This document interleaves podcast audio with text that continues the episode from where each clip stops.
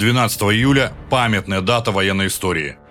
В этот день, в 1943 году, под Прохоровкой состоялось одно из крупнейших танковых сражений Второй мировой войны, ставшее легендарным. О нем мы и поговорим сегодня в подкасте в рассказе принимает участие Мария Михайловна Рохлина, кавалер Ордена Отечественной войны первой степени, сан-инструктор, и Александр Федорович Фень, генерал-майор танковых войск.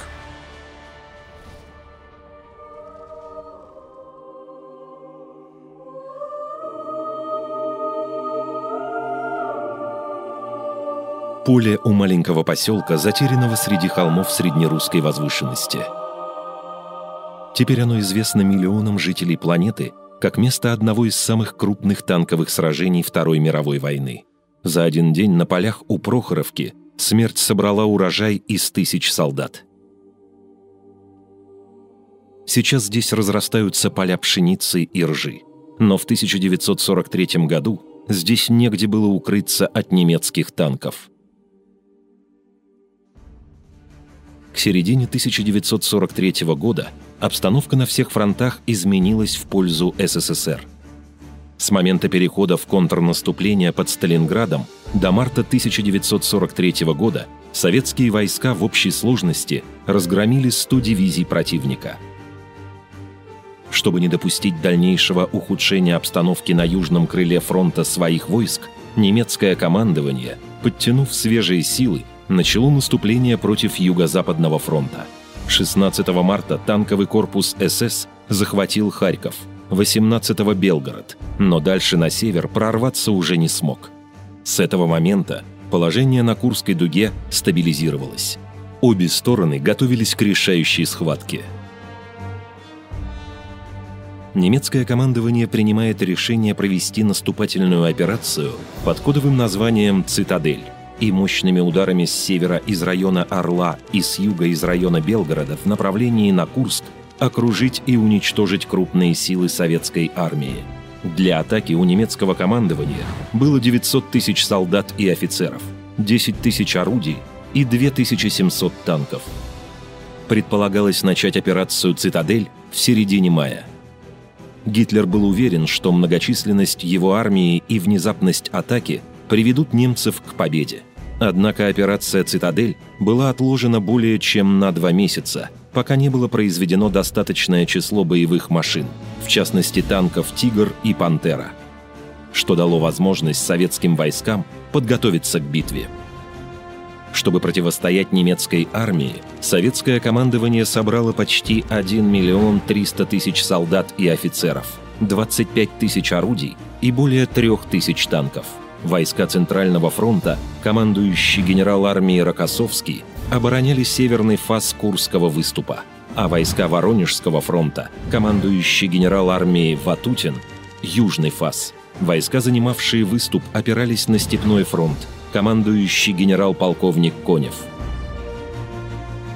к началу лета 1943 года советские войска сосредоточили танковые и противотанковые подразделения на наиболее опасных направлениях.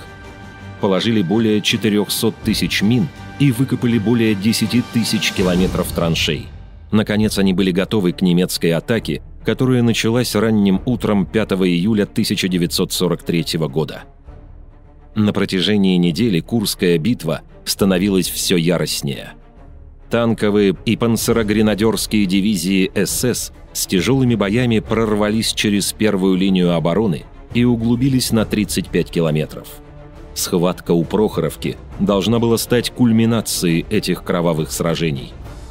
В районе Прохоровки немцы бросили, собрали все свои танковые соединения которые у них остались после жесточайших боев, и хотели в этом месте сделать прорыв так, как они сделали под Сталинградом. А мы-то выстояли. Два дня мы стояли, 10 и 11 июля мы стояли без единого танка. У нас были только противотанковые ружья и гранаты. 11 июля 1943 года. Вечер.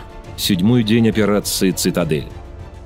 Опять там Василевский. Выехали они с ротмистром на реконстрировку. Вот рубеж развертывания, все наметил и докладывает. Вдруг видно, оттуда немцы наступают. Идет. Лавина целая идет.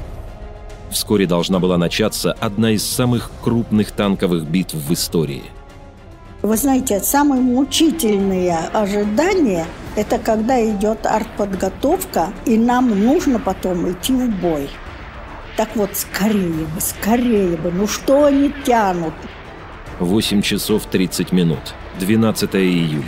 Соединения 5-й гвардейской общевойсковой и 5-й гвардейской танковой армии после 15-минутной артиллерийской подготовки нанесли контрудар. Бронированные лавины двинулись навстречу друг другу. В боях с обеих сторон одновременно участвовало около 1200 танков и самоходных орудий. Крупнейшее в истории встречное танковое сражение развернулось на поле под Прохоровкой между железной дорогой и излученной реки Псел – вот они идут, одни и другие. Стреляют, тот погиб, тот погиб, стреляют, тот погиб, тот погиб. Живые идут дальше, дальше. И вот так ходят. Вот так аж ходят. Так я очутился, когда уже Т-70 наш бой тоже э, включились, и я очутился вот на левом фланге вот таким путем. Попадает мне снаряд э, в гусеницу левую. Танк не успел развернуть, но гусеница порвалась, мы с механиком э, натянули быстренько, он дальше клепает, там приводит в порядок. Я сел за рычаги. Вижу, идут танки э, немецкие, но не тигры никакие, а уже простые, видимо, слабые танки. У меня на машине были дымшашки в танке – и дым гранаты. Дым шашку я зажигаю и ставлю на башню, имитирую, что танк мой горит. Дым шашку вперед одну другую, а сам наблюдаю в эту щель, что мне впереди. А танки идут и идут. Значит, ближе подошли. Я делаю три выстрела один за другим и три немецких танка уничтожаю. Бой был просто ужасающий. От выстрелов в упор взрывались танки, лопалась броня. Потери гусеничных боевых машин были огромными с обеих сторон. Есть там знаменитая высота 226,6 поле Шпетного, э, на которой дивизия наша потеряла 82% личного состава. Но мы выстояли там, немцы-то не прошли,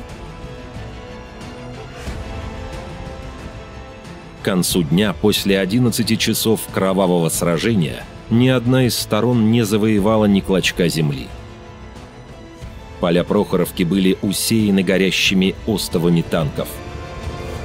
И когда э, вечером командиры танков других, а взвод был живой мой весь пока – Подошли ко мне, радиостанция была только у меня на машине, а на тех танках нет. Подошли, так мы с грустью, э, вот говорим, ну как же так можно, продвинулись, может, всего прошли километров на 5, на 8, где как. И все это там застопорилось. Вдруг по радио передача, а я в шлемофон не снимал радио. Приказано передать э, обращение ротмистрова командарма – э, ко всем людям, бойцам. Он говорит, танкисты, вы совершили чудеса, вы остановили немецкого зверя. И только после этого мы ожили.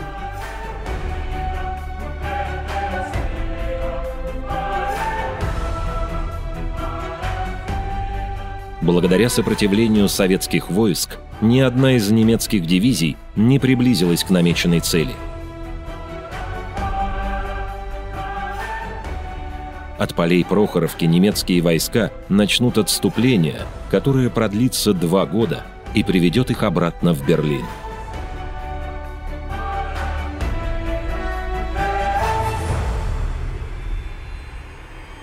В истории есть события, которые кардинальным образом изменили жизнь миллионов людей и оставили неизгладимый след в памяти. Именно таким событием стала битва под Прохоровкой, поля юга России. Для многих это священные места, на которых проявился небывалый героизм советских танкистов.